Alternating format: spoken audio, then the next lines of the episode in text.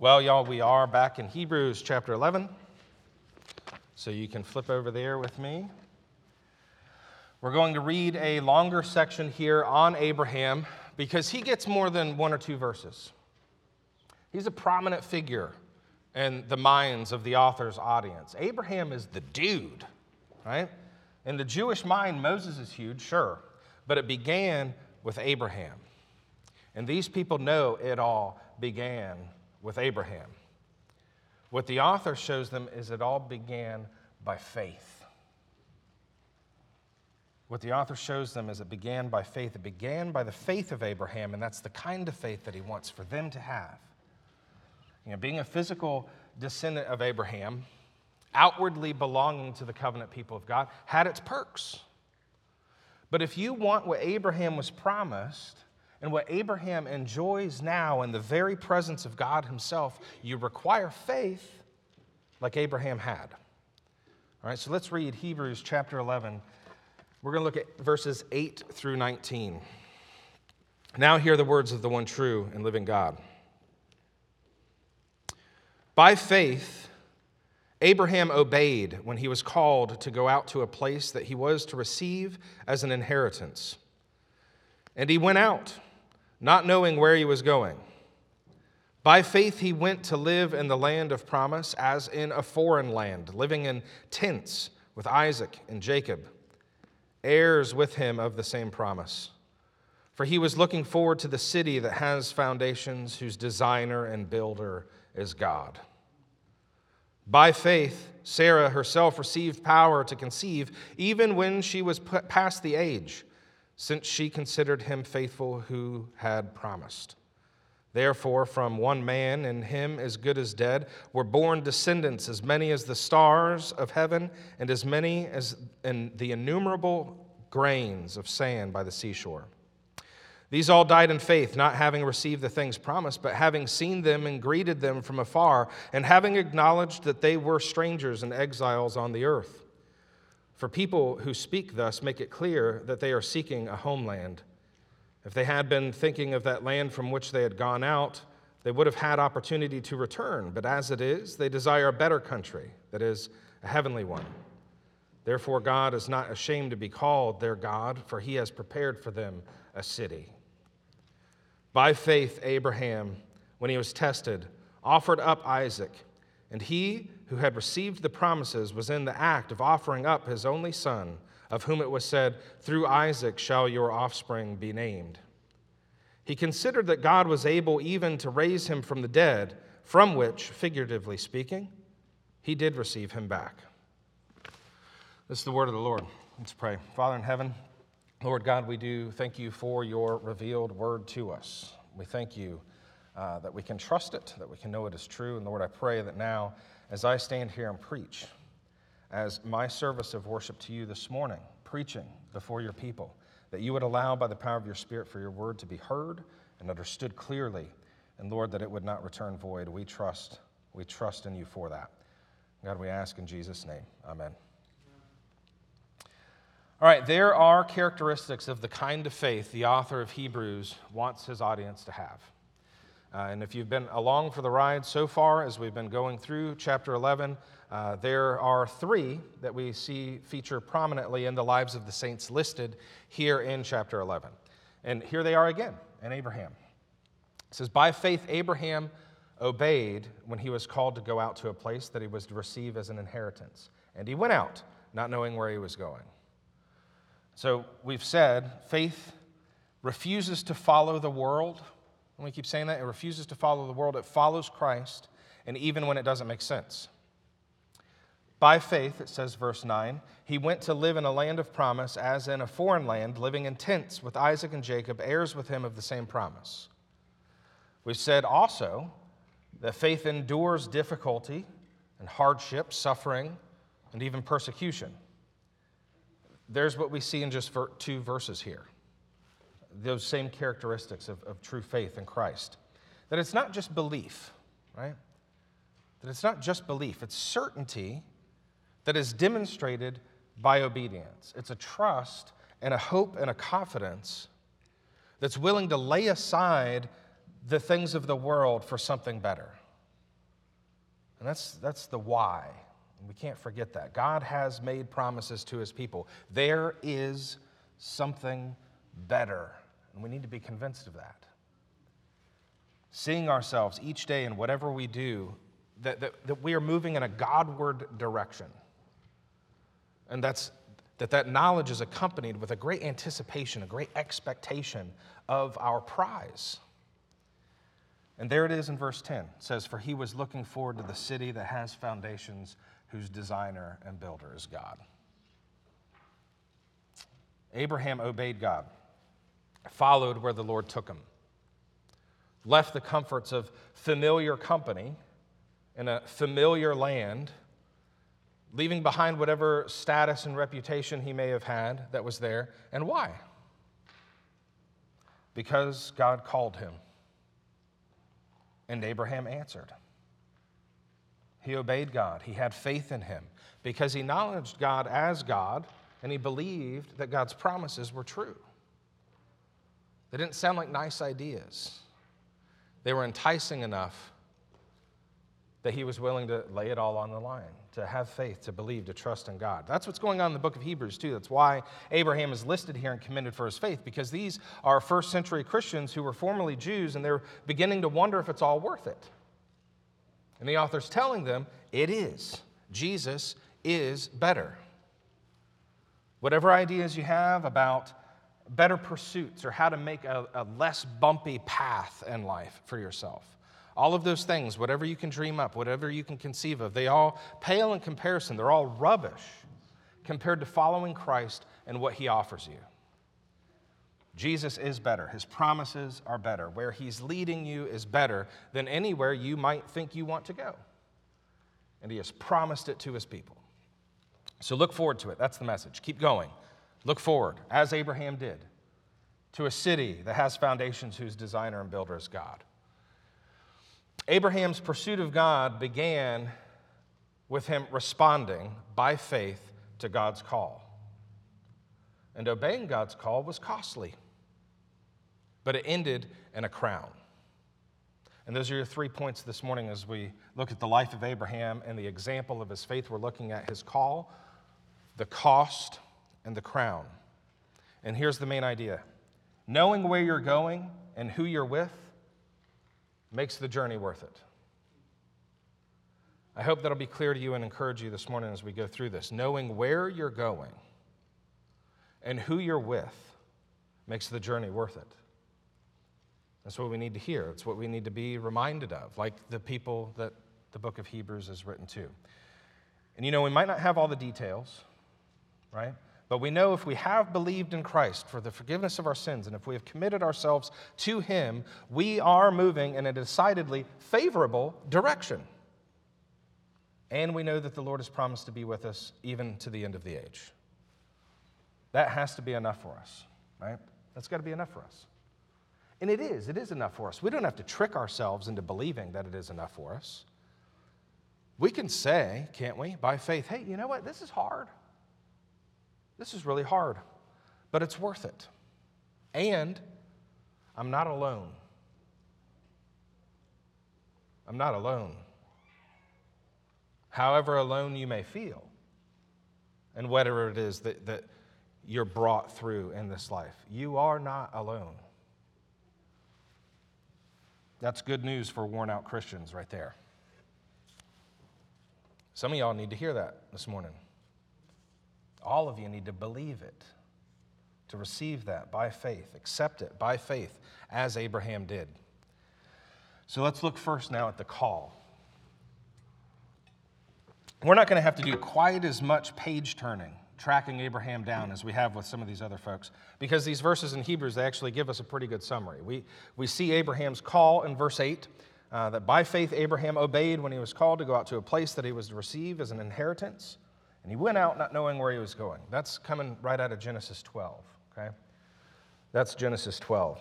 God calls Abraham. He says, Go from your country and your kindred and your father's house to the land that I will show you. And I will make of you a great nation, and I will bless you and make your name great so that you will be a blessing. I will bless those who bless you, And him who dishonors you I will curse, and in you all the families of the earth shall be blessed. And here's the deal that was enough for Abraham. He went out not knowing where he was going, like the author of Hebrews says there in verse 8. But here's what he did know, okay? Here's what he did know a land, uh, a heritage, a massive blessing, and the Lord's company. And it was enough for him. Knowing where you're going and who you're with makes the journey worth it. Didn't have all the details, didn't need to. Had enough to know where he was going was worth it and that the Lord was with him all the way. That's what everyone who has believed in the name of the Lord has. Anyone who, by faith, has answered the call of God upon their life to turn from sin and to pursue the Lord has found good company and will not only endure to the end, but will enjoy immense blessing in this life and the next. And look, if it's not, if it's not looking like it right now, if you're, if, if you're uh, not looking like you're enjoying immense blessing in this life at the moment, if times, um, matter of fact, are, are pretty hard right now, and you're not feeling so blessed, you're not feeling so safe and so secure, remember who is with you and where he's taking you. Remember who is with you and where he is taking you. That place is worth it, and his company is good. He is leading you there. You know, if, if, we, if we read through uh, Genesis, we see, one, you know, one of the first places Abraham was called? He hears God's call, says, That sounds good, I'll have that. And he goes out. You know, one of the first places that ends up, where he ends up? In a country where there's famine in a land of famine. God says, Leave your home, I'll give you a land, and, and nations will come from you. And the first stop along the way is a land with no food. Not off to a good start. That's the kind of thing that should grow our faith, that should stretch us, that should grow our faith. But oftentimes it causes us to question it, doesn't it? You start to question Am I, am I, am I really called after all? That's a good question to ask yourself this morning, but you need to ask it for the right reasons, okay? Everyone here this, this morning should consider uh, whether you have an interest in the Savior's blood. You should consider that. Whether you have truly been born again, not by the will of the flesh, but by the Spirit. Am I really called? But if you're asking that question because you're doubting God's promises to you or you're discontent with His providence working out in your life in your current circumstances, that's a heart thing that needs to change. You need to take a look at the cross again and see the length to which God was willing to go to save you. Sent his only Son into the world to suffer the same things you do now and to die a death that you will never taste because he took the wrath of God due for your sin so that you wouldn't have to. Don't be fooled into examining your circumstances for evidence of God's blessing in your life and favor toward you. Look to the cross. That's where you find it. That's a sneaky little trick of the devil, y'all, to have a blood bought Christian question their call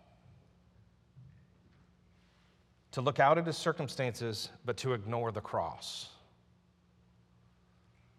To look at how things are at present and think, God must not really care all that much about me, or he'd be taking better care of me. Or maybe this isn't worth it after all.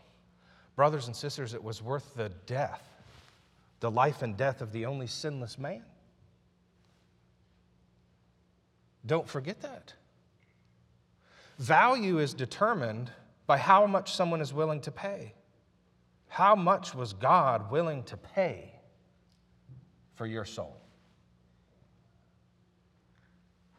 Have assurance of your call, as Abraham did. And it's not as though he didn't have some doubts along the way or that he never made mistakes, right? But what kept him going was his faith. He knew that God had indeed called him, called him to go to someplace good, and that God would be with him along the way. Let's talk about some of those mistakes for just a minute. Not Abraham's mistakes, yours. When you stumble and fall, when you know that you've done something that grieves the Lord, whether it's something that you've said, a way in which that you've spoken to your spouse or to your children or to a friend, whether it's something you've said or it's something that you've looked at, if it's someone you've secretly hated in your heart, you've stored up bitterness that they deserve, right? And you're letting that grow and fester. You know that you're betraying your profession. You don't need to be convinced of that. You know you're betraying your profession. You know that what you've thought, what you've done, and what you've said don't match up with what you profess to believe is true about God and yourself. And the devil doesn't miss a trick, does he? He creeps right in and accuses you, you filthy sinner. You haven't changed. You're a fraud, and it won't be long before everyone knows it. You're a sinner. You've always been a sinner. You'll never be anything but a sinner. And all that guilt, all that shame, all that worry just washes over you in waves. But faith answers back and says, I accept that I am a sinner. I accept that I am a sinner, and I know that I'm accepted by God through Christ, his Son, who put you to open shame, Satan and who has also paid the penalty due for my sin. Whoever the Son sets free is free indeed. Someone with faith doesn't deny that they sin or expect that they never will, right? They say, I know, I know, I have sinned. God have mercy on me, a sinner. And we can know that God has shown us mercy, that He is faithful and just to forgive our sins and to cleanse us from all unrighteousness, John says in 1 John. You know, he continues there too. He says, if any of us, if any of us says that we are without sin, we make him a liar and the truth is not in us. Satan is called the accuser for a reason.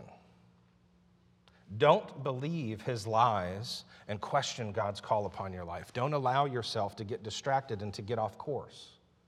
Know where God is leading you, and he will ensure that He takes you there.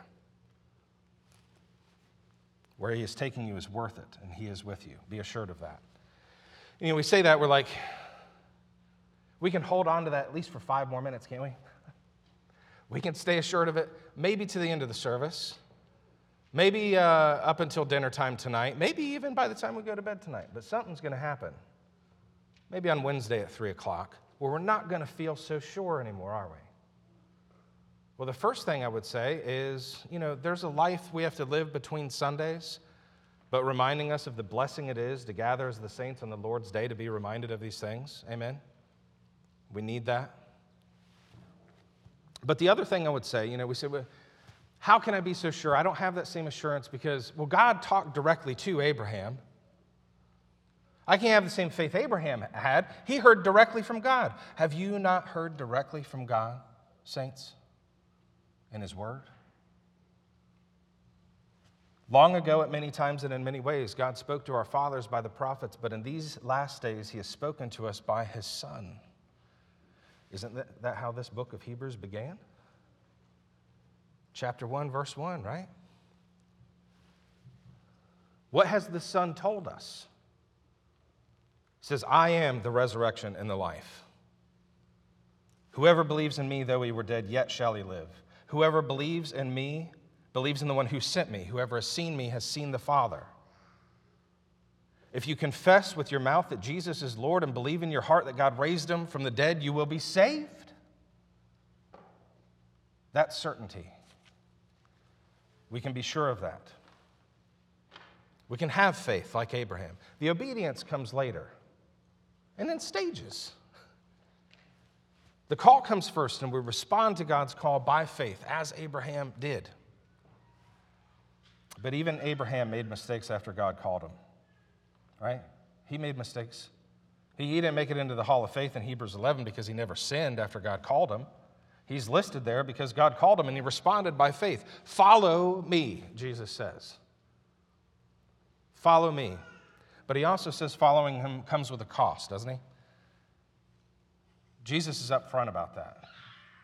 Following him comes with a cost. If anyone would come after me, let him deny himself and take up his cross and follow me. For whoever would save his life will lose it, but whoever loses his life for my sake shall find it. It's Matthew chapter 16. So let's look now at the cost.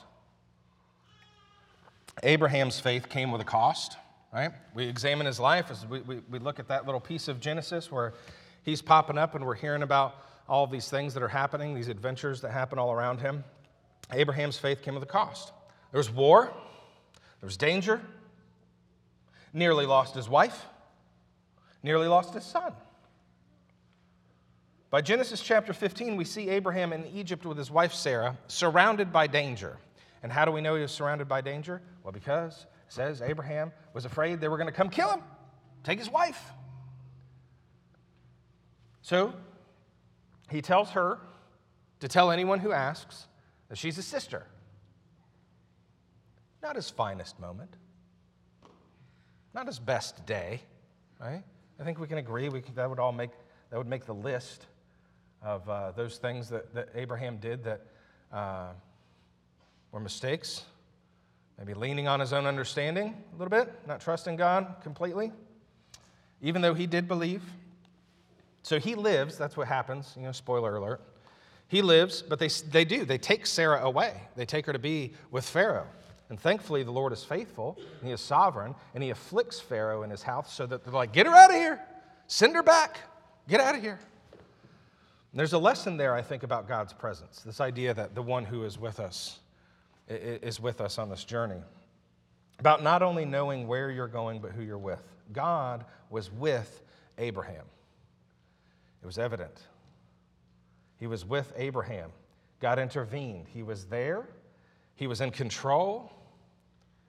He never lost control. He wasn't asleep at the wheel. He wasn't powerless to do anything with the predicament Abraham had gotten himself into. He was with Abraham.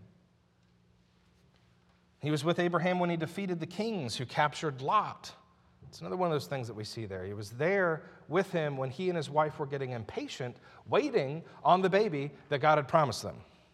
And that's actually another example, isn't it? Right? Those of you that remember, of them uh, not trusting in the Lord with all their heart, uh, but leaning on their own understanding. They kind of take matters into their own hands, don't they? Sarah gives Abraham her maidservant uh, so that he can have the child. And they're like, well, that must have been what God meant. God says, no.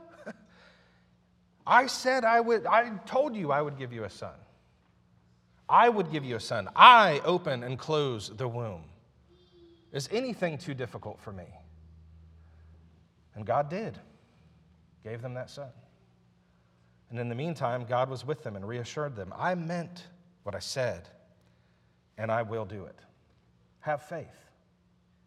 Have faith.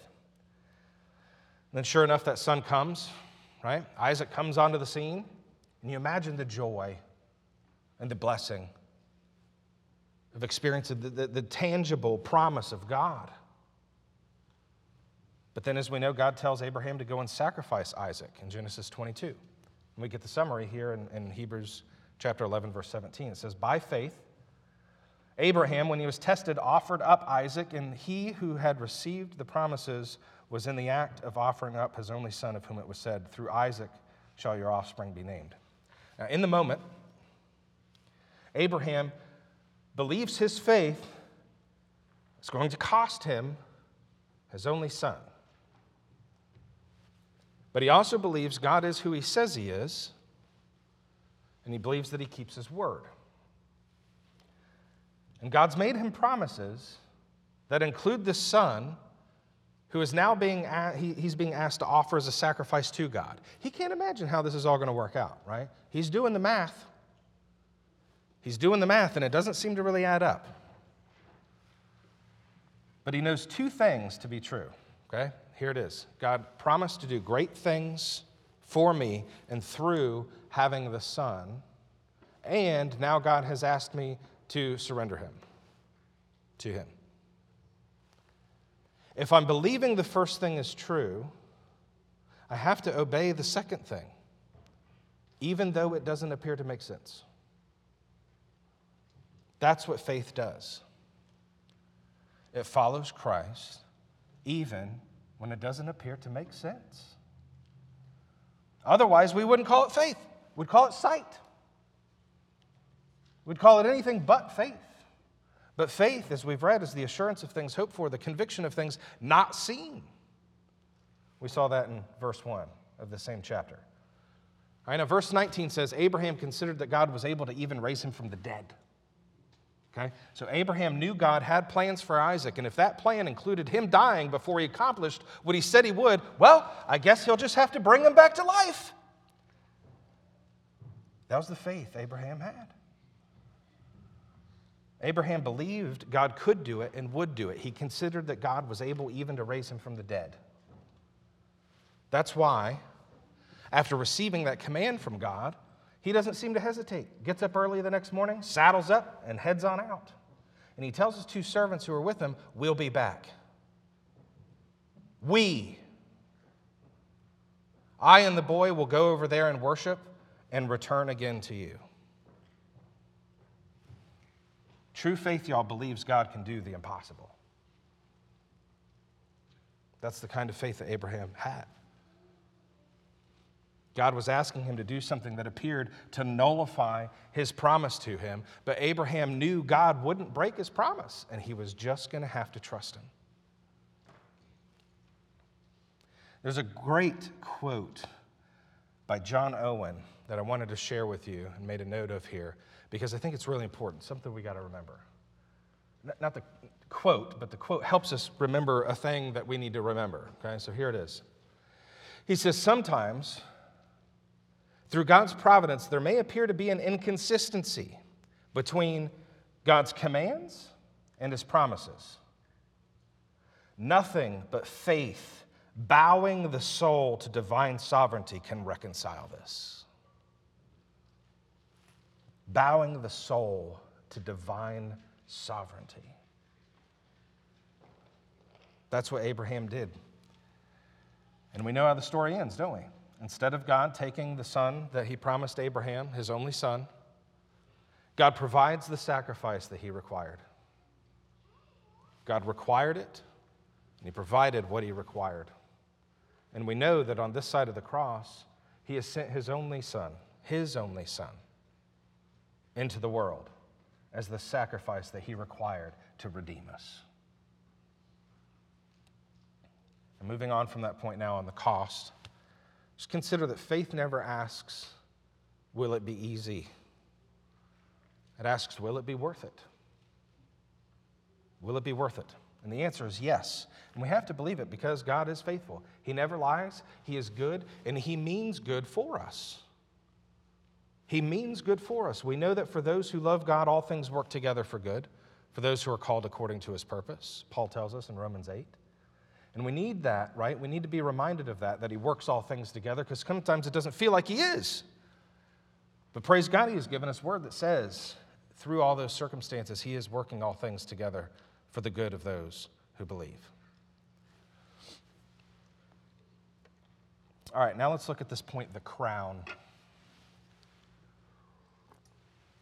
We saw Abraham's call, the cost, now the crown. We said in the beginning, we've said again repeatedly, knowing where you're going and who you're with makes the journey worth it.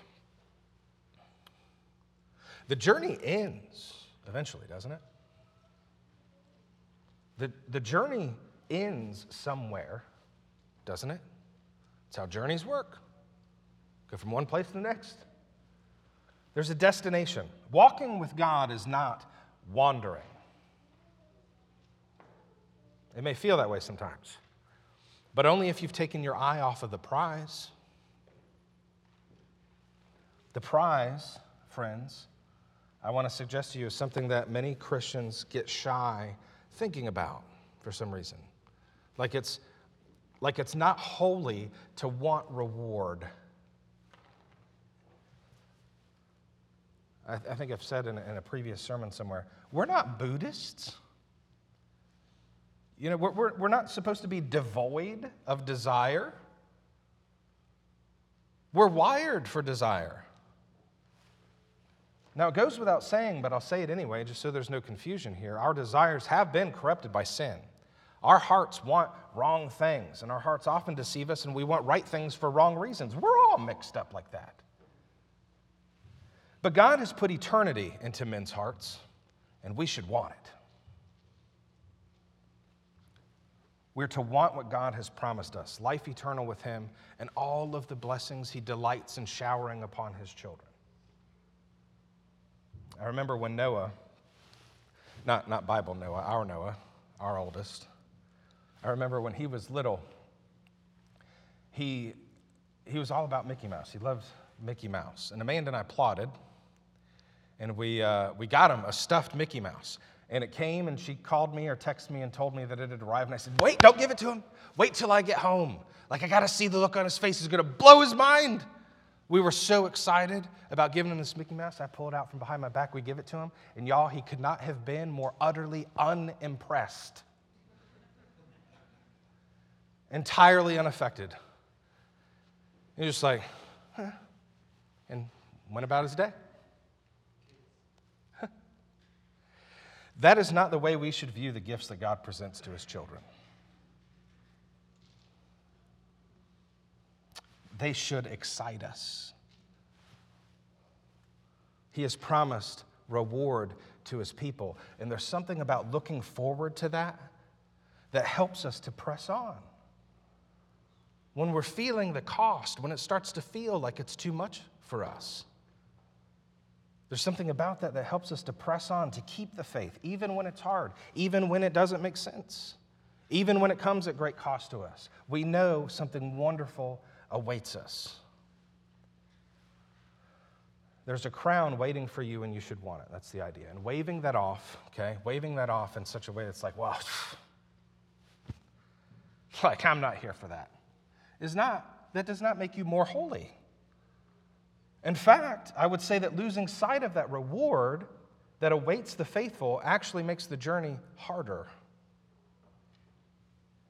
Abraham's journey was hard and full of, certain, uh, full of uncertainty, but you know what kept him going? He was certain about one thing. He knew it would be worth it because God said it would. He knew what God had promised, and he said, I want it. I want it. Consider Paul's words in 1 Corinthians 9 24 through 27 as you consider this. Do you not know that in a race all the runners run, but only one receives the prize? So run that you may obtain it. Run that you may obtain it. Every athlete exercises self control in all things. They do it to receive a perishable wreath, but we an imperishable. So I do not run aimlessly, he says there. And something Paul notes there is that crown that awaits us, right? Runners run to win a wreath. And what he means there, right, in that time, like uh, if you stepped up on the podium for winning a race, they'd give you like a, a wreath of, of leaves and flowers for your, for your head, like a medal that you would have won. But the race we're running, the journey we're on, has an imperishable crown one that never withers and never fades, an eternal reward of life with God and reward from God. And Peter says in 1 Peter chapter, chapter 5, verse 4, and when the chief shepherd appears, you will receive the unfading crown of glory. Paul tells Timothy, there is laid up for me the crown of righteousness, which the Lord, the righteous judge, will give to me on that day, and not to me only, but to all those who have loved his appearing. And then John, in the book of Revelation, warns the church in Smyrna that stuff's about to go down. Bad things are fixing to happen. There's going to be trial and tribulation you're about to go, go through. The called are about to feel the cost. But speaking the very words of God given to him by the Holy Spirit, he reminds them of the crown. He says, Do not fear what you're about to suffer. Be faithful unto death, and I will give you the crown of life. God motivates his people with reward. It's part of the way, part of how we keep the faith. A faith that's willing to say no to the enticements of the world, that refuses to follow the world, that's willing to follow Christ even when it doesn't make sense, that's willing to endure hardship and pain and conflict and suffering and persecution. Abraham knew it, and he believed God, and it was counted to him as righteousness. He was looking forward to the city that has foundations and whose designer and builder is God. But I want to remind you of this morning, saints, there is something better waiting for us, and looking forward to it keeps us going. Help us endure as we're instructed to. That's what we need to ask.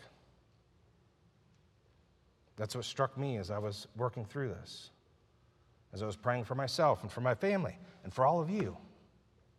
Help us to endure as we're instructed to.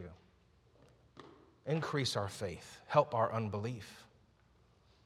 Help us to believe that the things that you've told us are worth it are. Help us to recognize the value in them. Help us to believe and to know your presence in such a way that it keeps us moving forward.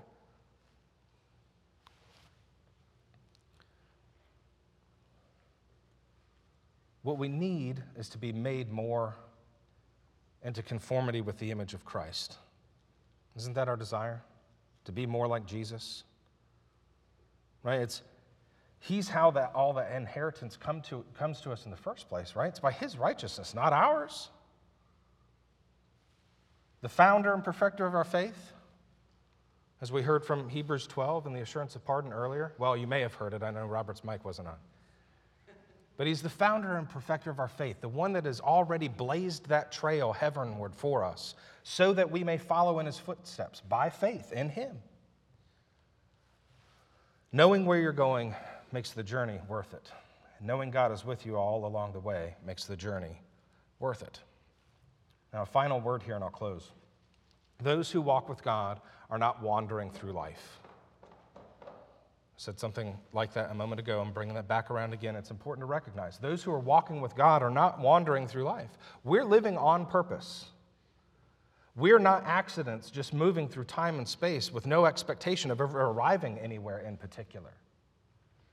We're moving in a decided direction on this journey. We know who is with us on this journey, and we know where it ends. And we know it is good. We, like our brothers and sisters in the book of Hebrews, that, that the book of Hebrews is written to, we need to be encouraged by that, to believe it. That what God has promised, Christ has accomplished. Have faith in him. Keep faith in him. It will be worth it. Let's pray. Lord God, we thank you for your promises to us as your children. And I pray, Lord, that we would lay a hold of them by faith. And Lord, that we would be persuaded to pursue you, whatever the cost, because we know where we are going and we know that you are with us and will never leave us. God, I pray that you would make us more aware of that. Make us more aware of that this week, Father. In the lives of your people, help us to have a greater awareness of your presence with us. May that be a comfort to us and encourage us that we're not alone. You have promised to be with us, and you have given us one another here in, in this church as a family. And we thank you for that. We Thank you for your word this morning. We pray that everywhere it has gone out and will go out this Lord's day, that light would cast out darkness, that truth would trump lies, that souls would be won, lives transformed, and that you would receive all the glory. In Jesus' holy name, amen.